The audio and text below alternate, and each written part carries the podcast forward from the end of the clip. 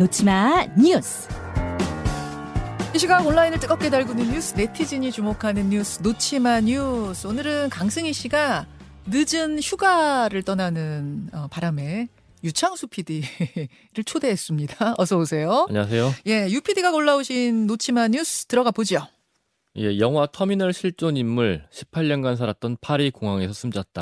영화 터미널이라고 하면 그럼 톰 행크스가 주연했던 그 영화 예. 공항에서 사는 사람 얘기. 예. 근데 실존 인물이 있었어요.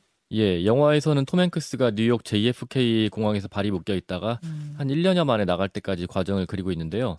영화의 모티브가 됐던 실제 인물 이야기는 이보다도 훨씬 기구합니다. 그래요. 예, 이란 출신의 메헤란 카리미 나세리라는 인물이 실존 인물인데요. 네. 나세리는 1988년부터 무려 18년 동안 프랑스 파리의 샤를 드골 공항에 살다가 2006년에 공항에서 나갔습니다. 음. 그런데 올해 9월부터 다시 그 공항에 들어와서 노숙을 했고요. 지난 12일에 공항에서 심장마비로 자연사했습니다. 어, 아, 이 사람은 왜 그렇게 공항에서 오래 살았던 거예요? 어, 나세리는 1945년에 이란인 아버지와 영국인 어머니 사이에 태어났는데 예. 1970년대 말에 왕정 반대 운동을 하다가 이란에서 여권도 없이 추방되면서 문제가 시작이 됐습니다. 이란에서 추방되면서 예. 유럽 여러 나라를 떠돌면서 정치적 망명을 신청했는데 다 거부당했고요. 음. 86년에 유엔 난민기구에서 망명이 아니라 난민 지위를 인정받게 됐는데 어머니가 사는 영국에 가려고 기차를 타고 파리에 갔다가 이 난민 관련 서류가 든 가방을 분실합니다. 네. 그래서 런던 가는 비행기를 어떻게 타긴 탔는데 네.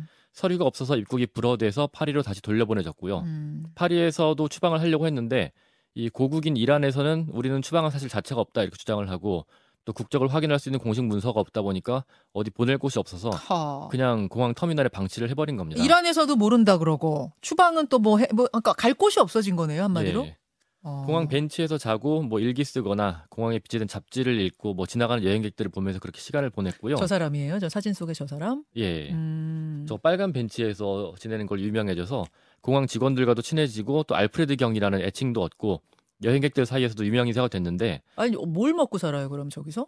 어 영화에서 보듯이 그런 푼 돈을 버는 여러 가지 아르바이트들을 했습니다. 예를 들면은 그 카트를 갖다 놓고 동전을 뽑는다든지 아. 예. 아 뭐가 먹고 그 안에서의 말하자면 소일거리를 찾은 거군요. 아, 저는 예. 그 영화를 안 봐가지고. 아, 예. 예 예. 11년 동안 지내면서 99년에 프랑스가 드디어 난민 지위를 인정을 해줬는데 그래도 나가지 않고 공항에 머물기를 선택했고요. 음. 그러다가 그 일기를 모아서 책을 냈는데 터미널맨이라는 그 책이 헐리우드에서 영화로 만들어집니다. 그래서 판권으로 수억 원을 받기도 했는데 네. 그 뒤에도 공항에 나가지 않고 살다가 2006년에서야 공항에서 나가서 호텔과 요양원을 전전하며 지냅니다. 음. 그러다가 올해 9월에 다시 공항에 돌아와서 삶을 마감했고요.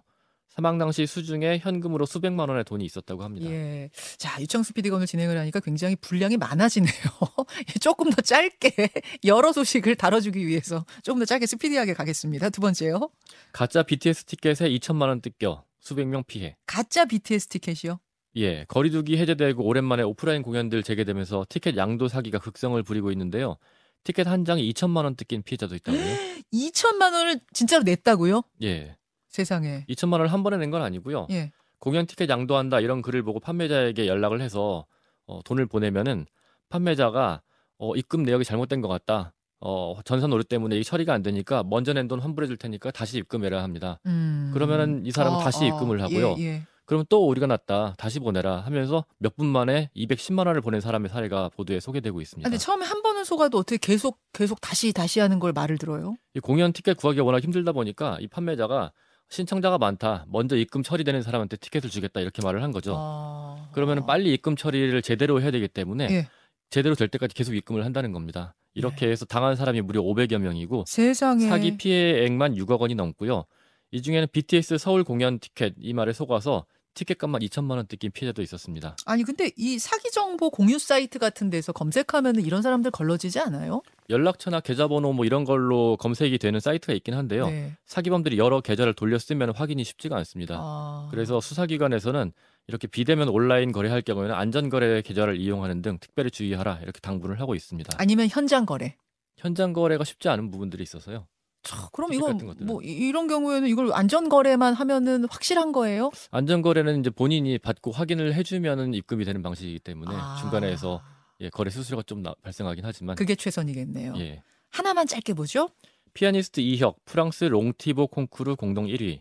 이혁 예. 요즘 주목받는 피아니스트라고는 드- 아, 들었는데 우승을 했습니까? 예, 이 프랑스 최고 권위의 국제 클래식 음악 콩쿠르인 롱티보 콩쿠르에서 우승한 게 어, 21년 만에 처음이고요. 2012년에 1위 없는 2위가 있었는데 음, 어, 10년 만에 다시 우승을 한 겁니다. 이혁은 3살 때부터 피아노와 바이올린 배웠고요.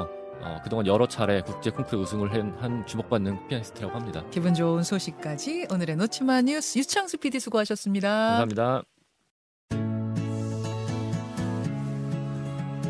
김현정의 뉴스쇼는 시청자 여러분의 참여를 기다립니다. 구독과 좋아요, 댓글 잊지 않으셨죠? 알림 설정을 해두시면 평일 아침 7시 20분 실시간 라이브도 참여하실 수 있습니다.